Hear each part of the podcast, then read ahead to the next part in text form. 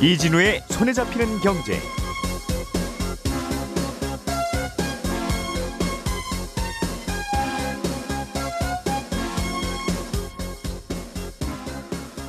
안녕하십니까 이진우입니다. 한국은행이 기준금리를 한 번 더 올려서 이제는 기준금리가 1%가 됐습니다. 내년에 한 번 더 올리면 이제 코로나19 이전 수준인 1.25%로 돌아갑니다. 사실 이번에 금리를 올리는 건 어느 정도 예상은 됐었고 중요한 건 앞으로 얼마나 또 더 얼만큼 올릴 것이냐 하는 건데요. 어제 있었던 이주열 한은 총재의 발언 속에 몇 가지 힌트가 담겨 있다고 합니다. 오늘은 이 기준금리와 관련된 얘기들 자세히 좀 풀어보겠습니다. 기숙사는 주로 학생이나 근로자를 대상으로 운영되는데 앞으로는 민간 임대사업자가 일반인을 대상으로 한 기숙사도 운영할 수 있게 됩니다. 정부가 관련 규정을 좀 손보기로 했기 때문인데 구체적으로 어떤 기숙사가 생기는 건지 이런 시설이 생기면 뭐가 좀 달라지는지 알아보겠습니다. 지난 8월부터 주택담보대출을 중단했던 NH농협은행이 다음 달부터 다시 대출을 시작하기로 했고 시중은행들도 대출 문턱을 조금씩 낮추고 있다는 소식도 간단히 들여다보겠습니다. 11월 26일 금요일 손에 잡히는 경제 광고 잠깐 듣고 시작하겠습니다.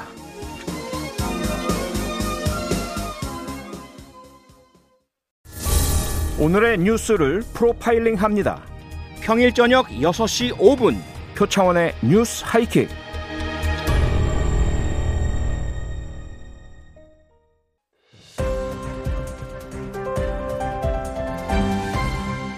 이진우의 손에 잡히는 경제.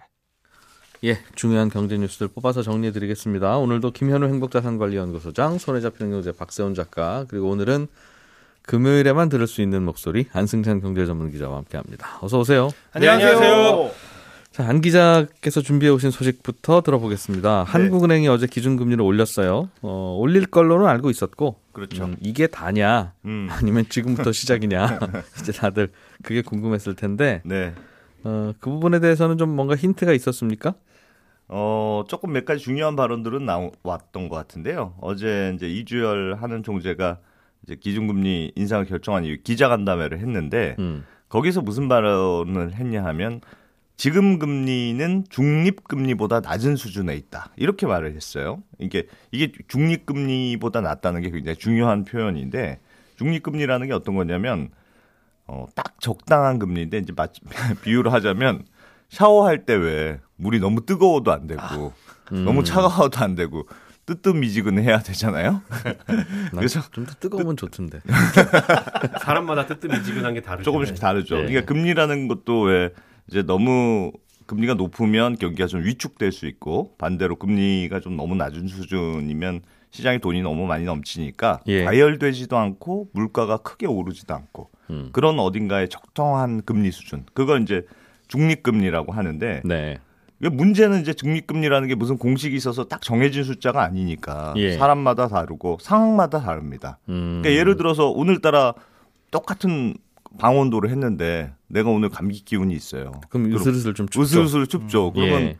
아 온도 왜 이렇게 집이 추워? 이러면서 음. 온도를 좀 높여야 되는 거고 음. 또 밖에서 막 뛰고 들어오면 집이 이상 왜 이렇게 집이 더워? 이렇게 뭐 그런 것처럼 중립금리도 경제 상황에 따라서 어떨 때는 조금 더 높이는 게 좋고 음. 조금 더 낮은 게 좋고 이렇게 그때 그때마다 다르거든요. 그러니까 누구나 마음 속에 각자의 마음 속에 상황마다 다른 게 중립금리라서 음. 이게 좀 고민스러운 점인데 이주열 총재도 자기만의 이제 자기가 생각하는 중립금리가 다 있을 거 아니겠어요? 네. 근데 어제도 어쨌든 중립금리보다 낮다 음. 이렇게 말했다는 건 아직 자기가 생각하는 수준에는 지금 금리가 못 미쳤다. 그래서 지금 물이 너무 뜨겁고 음. 찬물을 좀 부어서 정상화 조금 더 시켜야 된다 이렇게 생각하고 있다는 뜻입니다. 그래서 어제 예, 다른 예. 발언도 보면 뭐 지금 금리 수준이 여전히 완화적이다. 올리고 나서도 네, 그렇습니다. 올리고 나서도 여전히 더 올려 올렸으면 좋겠다. 그렇습니다. 또뭐 음. 긴축이 아니고 지금 하는 건 정상화다 이렇게 말한 이유도 다 이제 자기가 생각하는 중립금리 수준에 여전히 못 미친다. 이렇게 생각한다는 점을 좀 시사했다 이렇게 볼 수 있을 것 같습니다. 그러니까 저금리와 고금리가 다 부작용들이 있는데 네. 저금리의 부작용이 지금은 더 크다. 네. 어, 그런 말이기도 하고 있고. 네. 좀 더 올릴래요 하는 얘기를 조금 멋있게도 표현한 돌려서 어, 중립금리. 네. 그럼 얼마나 더 올리면 이제 중립금리에 다다를 것이냐? 그것도 네. 관심거리예요. 그렇죠. 그래서 어제 기자들도 안 그래도 그 총재님이 생각하는 중립금리는 얼마입니까? 음. 물어봐도 이렇게 물어보고 저렇게 물어봐도 자꾸 얘기를 안 해주고 그좀 속 시원히 얘기해 주면 좋을 텐데 음. 그걸 얘기를 안 해줘서 이제 예상할 수밖에 없는데 일단 최소한 코로나 이전 금리 상황으로는 돌려놓으려고 하는 게 아닌가 음. 그런 추정이 가능한데 왜냐하면 그 예전에 생각해 보면 물론 2019년 하반기부터 한국은행이 기준금리를 내리긴 내리는 추세였거든요. 음. 이제 1.75%에서 뭐 1.5%, 1.25% 이렇게 쭉 내리고는 있었습니다만 예. 작년 3월에 코로나가 이제 확 퍼지면서 그때 아유 큰일 났구나. 그래서 금리를 그때 0.5% 포인트 한번 확 내렸고 네. 두달 있다가 또 0.25% 내렸고 이렇게 음. 그때 코로나 때문에 한 1.25%에서 0.5%까지 훅 낮춘 셈이거든요. 예. 근데 어제 이주열 총재가 뭐라고 말했냐면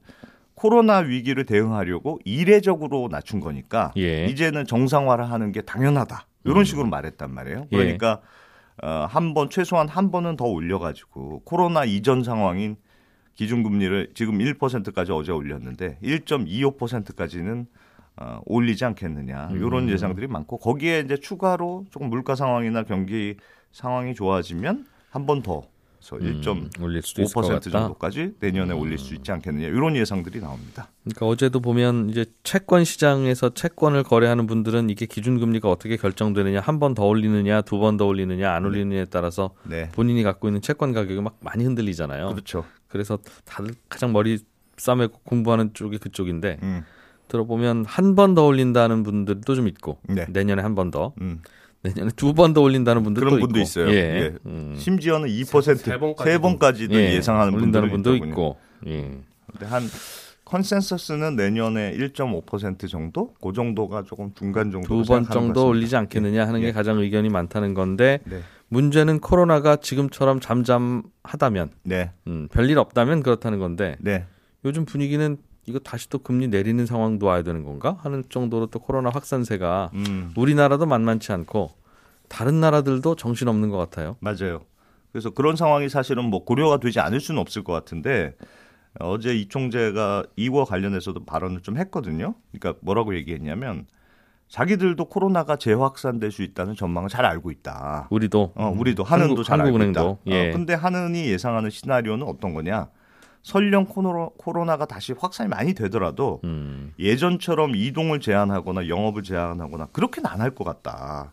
그래서 지금의 경제 활동을 어느 정도 유지하는 선에서 방역 지침을 강화하는 쪽으로 갈 거라고 음. 한국은행은 생각했다. 예. 그래서 이번에도 어, 만약 그렇다면 코로나가 이제 확산되더라도 경제나 소비에 미치는 음. 영향이 그렇게 크지 않을 것 같아서 이번에 금리를 올렸다. 이렇게 설명했단 말이에요. 예. 결국 이 말은 코로나 확산이 문제가 아니고 어, 예전과 같은 뭐 가게 문을 닫게 한다거나 음. 사람들 못 모이게 한다거나 그런 것만 없다면 코로나 때문에 이례적으로 금리를 어, 내렸던 기준금리 요건 다시 무조건 정상화 시켜야 된다는 생각이 굉장히 강한 것 같고요. 음. 만약에 이제 실제로 뭐 코로나가 진짜 심각해져서 예전 같은 거리두기 방역 이런 거 실시한다면 그때는 막 경기 상황에 영향 미칠 테니까 음. 그때는 한국은행의 금리 인상 지금 분위기도 조금 제동이 걸릴 거다. 이렇게들 예상하는 분위기입니다. 다음번에는 금통위가 언제 또 열립니까? 그러니까 열심히 계속 금통위 열릴 때마다 여, 올리겠습니다. 라면 어, 다음에는 언제 올리는 거예요? 지금 이제 예정된 일정은 올해 올해는 이제 다 끝났고 다 끝났고 네 내년 1월, 2월 이렇게가 남아 있는데 예. 그 이주열 총재 임기가 내년 3월까지예요. 근데 음. 1월, 2월을 이것도 3월 금통위는 없고 4월에 있으니까 네. 어, 이주열 총재가 만약에 내가 내렸던 금리를 다시 올린다고 생각한다면 음. 기회가 음. 이제 1월, 2월이 있는 건데 1월, 2월 두 번 올릴 수도 있고 두 번 올릴 수도 있고 어. 음. 어. 아니면 뭐 어떻게 되시 1월에만 올릴 수도 있고 2월에만 올릴 수도 있는데 안 올릴 수도 있고 그렇습니다. 안 예. 올릴 수도 있고. 근데 2월은 금통위 날짜가 보니까 2월 24일이에요. 네. 근데 내년 대선일이 3월 9일이니까 네. 딱두 주 차이밖에 안 납니다. 음. 그래서 이게 물론 뭐 하느니 정치적인 우린, 우린 그런 거 고려 안 한다고 늘 얘기는 합니다만 음. 대선을 2주 앞둔 시기가 굉장히 예민한 시기여서 과연 한국은행이 음. 그때 기준금리를 경천 동지할 일이 아니면 변동할 수 있겠느냐 이런 네. 예상이 네. 많아서 예. 지금 최소한 1월 달 김통위 때는 거의 올리지 않겠느냐. 뭐 음, 뭐 이렇게 예상 한번 더 올리고 싶다면 뭐그 음. 이후에는 또 새로운 총재가 선임이 되면 그때 상황을 봐, 야 되겠으나 예. 하반기 정도 더 올릴 수 있을 것 같다. 이렇게 예상들을 하고 있는 것 같습니다. 기준 금리가 올라가면 예금 금리도 올라가고 대출 금리도 올라갈 가능성이 있지요. 아, 그럼요. 아마도 예금 금리는 가장 민감하게 반응하는 것 같고 지난번에도 올릴 때 보니까 네. 며칠 안에 올린 폭만큼은 예금 금리가 올라가더군요. 어, 제도 재밌는 게 있었는데 보통은 이제 항상 은행들이 기준금리를 올리면 다 예금금리도 올라가고 네. 대출금리도 네. 올라가는데 예. 보통 대출금리는 빨리 올리고 예금금리는 좀 이렇게 늦게 올리고 어, 이게 일반적인 패턴이었는데 어제는 재밌었던 게 기준금리 결, 그 인상이 결정되자마자 몇몇 은행들이 바로 우리는 예금 금리 올리겠습니다. 음. 해서 어제 발표를 했거든요. 예. 그래서 뭐 좀 특이하다. 뭐 작게는 뭐 많게는 0.4% 포인트씩 막 이렇게 예금 금리 올린다고 했는데 왜 음. 그랬냐면 음. 그동안 이제 정부가 대출 규제 하느라고 은행들이 이 가상금리를 굉장히 많이 붙이는 방식으로 대출금리를 좀 높여왔거든요. 그래야 왔던 손님도 돌아가고 돌아가니까 그래야 대출을 우리는 줄일 수 있으니까 우리는 비싼 은행입니다. 뭐 예. 뭐 이렇게 하고 했던 건데 음. 그러니까 예금금리와 대금, 대출금리 금리차 예대 마진이라는 게 많이 늘어났단 말이에요. 예. 그러니까 안 그래도 대출 안 해주는 것도 사람들은 화나는데 음. 뭐 예금금리도 낮고 뭐 하는 짓이냐 이런 불만이 많았고 최근에 금융감독원에서 은행들 불러가지고 좀 경고도 한번 했거든요. 그러니까 눈치 좀 음. 보였던 은행들이 기왕 일주일 안에 올릴 거, 거 빨리 올리 빨리 올립시다. 어, 뭐 안 올릴 것도 아니고. 음. 네. 그래서 예금리는 올렸는데 예. 또 이게 뭐 좋아할 일이 아닌 게 예금리가 올라가면 결국 그게 내년 다음 달에는 코픽스 금리라는데 반영이 되고 그게 중요하죠 사실은 네. 우리나라 이미 변동금리 대출 받은 분들 음. 그분들이 제일 다수니까 네. 제일 걱정하는 건 나 이미 대출 받았는데 내 금리 올라가는 건가 하는 게 걱정일 텐데 네. 올라가겠죠. 코픽스 어. 금리는 뭐 다음 달 또 15일에 발표가 되니까 음. 최소한 신규 잔액 그러니까 최근에 반영된 예금 금리를 반영하는 대출 금리는 신규 올라가겠죠. 는 어. 좀 빨리 올라갈 것 같고. 네. 이렇게 생각하면 잔액 코픽스를 골랐어야 되는데 라는 생각을 그러니까 이게 반대 시즌 상황에서는 잔액이 좋은데 또 음. 금리가 막 올라갈 때는 신규 그렇죠. 코픽스를 선택하신 잔액 코픽스 분들. 선택하는 게 변동성이 적죠. 그렇죠. 옛날 음. 거까지 다 계산하니까 음. 그건 옛날 거까지 계산하니까 좀 적은 거고 신규는 그때 그때 그달 그달 음. 상황을 반영하니까 조금 네. 빨리 올라가고 빨리 내려가고 그렇습니다. 예. 자, 박 작가님. 네. 주택담보대출, 뭐 전세대출, 그동안 대출이란 대출은 가능하면 조여라라고 네. 하는 게 정부의 스탠스였고 네. 사실은 은행들이 그래서 그럼 오시는 손님 어쩌라는 겁니까? 네. 라고 하니까 뭐 알아서 해 받았죠. 해서 이제 금리 높게 받은 거 아니겠습니까? 네. 아예 중단한 것들도 있었고. 예, 삼겹살 1인분 8만 2천 원 이러니까 이제 오셨다가 그렇게 된 건데 네. 다시 주택담보대출이 좀 된다면서요 이제? 네, NH농협은행이 다음 달 1일부터 음. 주택 있는 분들은 안 되고 무주택자에 한해서만 주택담보대출을 다시 해주기로 했습니다. 네. 저희가 한 8월 하순쯤이었던 걸로 기억을 하는데 NH 농협은행이 주택담보대출 안 하겠다고 하니까 안승찬 기자가 은행이 대출 안 하는 건 짜장면 가게가 짜장면 안 팔겠다고 하는 거랑 똑같다. 네. 그만큼 상징성 있는 일이었는데 음. 여기 또 다음 달 1일부터 된다고 하니까 어제 보도들이 좀 많이 나왔어요. 예. 대출 여력이 좀 있, 있는 거예요? 그동안 여력이 부족해서 다이어트 해야 됩니다. 뭐 이런 네. 이야기를 했었는데. NH 같은 경우에는 7월에 그러니까 정부는 6% 이내로 관리하라는 거잖아요. 음. 근데 이미 7월에 7% 넘겼고요. 음. 8월에는 7% 중반까지 올렸거든요. 그러니까 작년 이맘때 대비, 대비 대출 잔액이 얼마나 늘었느냐. 네. 이거를 7% 이내로만 묶어라. 6% 이내로 묶으라 그랬는데 NH는 7% 중반까지 갔던 거죠. 음. 음. 그래서 부랴부랴 대출 금지 이렇게 했던 건데 예. 대출을 그동안 한 3개월 동안 안 해주고 예. 신용 대출 한도 줄이고 그러다 보니까 대출 여력이 좀 생기기도 했고 예. 그리고 적격 대출이나 보금자리론 보금자리론 같은 거 있어요 정부가 해주는 대출 상품 음. 그런 상품들은 일단 은행들이 먼저 고객에게 돈을 빌려주고 예. 나중에 그 돈을 주택금융공사한테 받는 구조인데 그 시차가 대략 한 3개월 정도 나거든요. 그 주택금융공사한테 돈을 받기 전까지는 은행들 입장에선 그게 다 대출로 잡힙니다. 음. 근데 대출 금지한 기간 동안에 대출 채권을 예. NH가 주택금융공사에 양도하면서 그러니까 음. 주택금융공사한테 돈을 받아서 그만큼 맞습니다. 대출 여력이 생겼다는 게 NH 쪽의 설명이에요. 음. 꺼준 돈 받은 거네. 그렇죠. 그 대출 한도가 생겼다는 거예요. 그만큼. 예. 뭐 다른 은행들도 조금씩 조금씩 문을 여는 것 같으니까. 네. 네. 금리는 그럼 조금씩 내려갈 것 같기는 한데 일단은 네. 김현우 소장님. 네. 공동 기숙사를 민간인이 지어도 된다. 네. 그거 지어서 월세 받아라. 가능하다. 네. 는 쪽으로 규제가 완화된 겁니까? 네, 그렇기는 한데요. 공동 기숙사라는 게 새로 생기는 겁니다. 새로 생기는 어떤 건축물의 형태. 예. 아, 그게 뭐, 그, 지금까지는 기숙사를 못 지었어요? 기숙사를 운영할 수 있는 주체는 네. 개인은 기, 할 수가 없었고요. 예. 학교라든가 예. 아니면 공장 그리고 음. 들어갈 수 있는 것도 학생이나 근로자만 들어갈 수 있습니다. 기숙사라고 하는 게 어떤 뭘 기숙사라고 합니까? 원룸과 그럼 다른 점이 뭐예요? 어, 원룸과 다른 점은 원룸은 주택입니다. 건축법상 음. 주, 기숙사가 아닌 주택인 예, 거고 예, 주택에는 어, 그방 안에 욕실도 갖춰야 되고 음. 뭐 싱크대도 갖춰야 되고 네. 이런 요건들이 있어요. 원룸이라면 그렇죠. 네. 원룸이라면 그리고 뭐 방이 두 개 딸리고 세 개 딸리고 하면서 다세대라든가 다른 주택의 형태가 되면 주차장도 갖춰야 되고 음. 그런 이런저런 요건들이 붙습니다. 근데 기숙사 같은 경우에는 그냥 방만 있어도 되고 뭐 학교 다닐 때 쓰셨던 학교 기숙사를 떠올리 보시면 될 것 같은데 예. 그런 기준이 달라가지고 어뭐 밀집 지역에다가 음. 원룸 같은 걸 공급하기에 기숙사의 형태가 참 좋기는 한데 대상이 딱 정해져 있으니까 이게 안 됐었죠. 아 원룸 지을 때 방방마다 화장실이나 혹은 샤워실이나 또 싱크대도 싱크대 갖춰야 이런 되고. 거 넣지 말고 예, 예. 딱 잠만 잘 수 있게 하고 네. 밥 굳이 해 먹으시려면 공동 부엌 쓰고 그렇죠. 또 뭐. 사실 욕실도 공동 욕실 쓰고 쓰고 예. 어, 화장실도 공용 화장실 한 층에 한 한두 개씩만 넣어줄게. 네. 그걸 음. 또 필요로 하는 수요는 있을 거예요 분명히. 그 대신 월세가 좀 싸니까. 네. 예. 그리고 나는 차도 없어. 뭐 주차장도 굳이 필요하지 않아 하시면은 그런 면적 대비해가지고 똑같은 면적의 많은 세대 의 방을 만들 수가 있으니까. 근데 예. 지금까지는 그런 기숙사는 개인이 운영을 할 수가 없었습니다. 왜요? 앞으로는 왜, 왜 못하겠죠? 어 신기하네 그건. 예. 예. 왜 기숙사를 학교와 공장에만 짓게 했느냐는 음. 이유는 제가 모르겠는데 이제 앞으로는 그런 허용한다. 예, 허용을 한다라고 음. 볼 수가 있습니다. 그래가지고 좀 다양한 형태의 예, 주택이 좀 공급이 될 수가 있습니다. 사실 지금도 이런 건 있기는 있어요.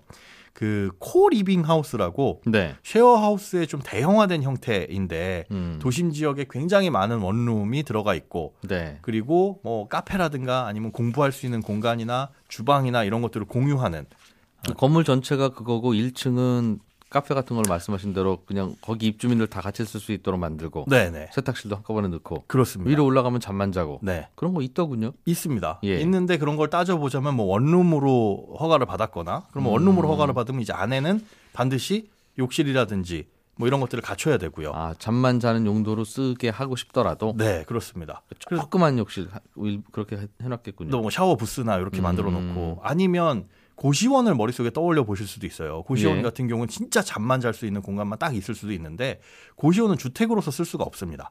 음. 그러니까 오히려 안에 욕실을 넣고 싶어도 넣을 수가 없고 싱크대도 넣을 수가 없어요. 아, 한 층에 한두 개씩이라도. 그렇습니다. 네네. 네. 그래서 요 방 뭐 102호, 103호, 105호는 욕실을 갖춘 방, 음. 그 옆에는 욕실 안 갖춘 방 이렇게 혼합해 가지고 할 수도 없고. 아하. 그 안에 주택으로 쓸 수 있는 것들도 한 건물에는 건축법상 못 넣도록 되어 있어서 네. 어, 불편하죠. 어, 그런 것들 때문에 어, 1인 가구, 뭐 음. 학생이라든가 아니면 네. 사회초년생이 좀 저렴한데 내 방이 넓을 필요는 없고 음. 하지만 공용 공간에서 내가 누리고자 하는 서비스들을 누리고 싶고 이런 것들을 할 수가 없었습니다. 그래서 그런 걸 하려면 음. 아, 하숙집의 형태 이걸 이제 다층 주택이라고 하는데 다중 주택 다중 주택이라고 네. 하는데 어, 하숙의 형태로 해가지고 3층 이하로 지을 수가 있습니다. 음. 그런 경우에는 그 안에서 뭐 주방을 공유한다거나 아니면 하숙집 보면 방에 욕실이 있는 건 아니잖아요. 네. 그 주택으로서 욕실을 갖추고 있는 거고 그런 형태들은 가능했었는데 대규모 어, 그래서 요번에 기숙사 이 공동 기숙사가 허용되는 건 규모가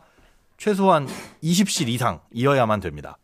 20실 이상? 예. 20실 음. 이상 지어야 되는데 그러니까 과거엔 또 이게 문제였던 게 뭐냐면 원룸을 20개 이상 짓게 되면 네. 20세대 이상이니까 주차장 엄청 넓어야 되죠. 맞습니다. 까다로운 규제들을 많이 받아요. 그러니까 어. 웬만큼 넓은 곳에는 못 짓고 네, 지어도 그렇죠. 1층이 다 주차장이어야 하고. 네. 예. 그런데 그 규제를 또 피하려면 도시형 생활주택 그 음. 규제를 또 따라야 되고 굉장히 예. 이제 불편한 부분이 많았었는데 알겠습니다. 그런 중간 사이에 없었던 규제들이 이 어떻던 건축의 형태가 생기면서 음. 새롭게 또 공급이 될 수 있을 뭐 그런 기대도 해볼 수가 있습니다. 개인들 보고 이런 거 못 지으라고 짓지 못하게 했던 과거의 취지는 굳이 추측해 보면 네. 그럼 너무 닭장 같은 집 만들려고 그러지 당신들 음, 네. 그런 걱정이 아마 있었을 거예요. 야. 어 그래서 네. 못하게 했을 것 같은데 막 지금 이렇게 하면 정말 잠만 잘 수 있게 예. 막관 두 개 정도 진짜 그 창문도 없고 그러면 어떻게 해요? 아 그래서 그런 부분에 대한 규제도 생겼습니다. 예. 그러니까 방 20개를 만들기 만드는데 방 하나당 최대 3명 3명까지만 거주가 가능하고 음. 이 주거 질 떨어지지 않도록 1인 기준으로 개인 공간은 10제곱미터 이상 확보를 해라. 그리고 3평 정도는 줘라. 그, 렇죠 음. 그리고 개인 공간과 공용 기간을 합쳤을 때도 14제곱미터 이상 한 4평 음. 정도의 공간은 최소한 확보를 해라. 1인당. 예. 음. 그리고 창문 개수나 크기까지도 요번에 명시를 했습니다. 음. 그러니까 너무 닭장 같거나 그러지 않을 겁니다. 예, 저는 잠시 후 11시 5분부터 이어지는 손에 잡히는 경제 플러스에서 또 뵙겠습니다. 김현우 소장님, 박세훈 작가님, 안승찬 기자님 고맙습니다. 저는 잠시 후에 뵙죠.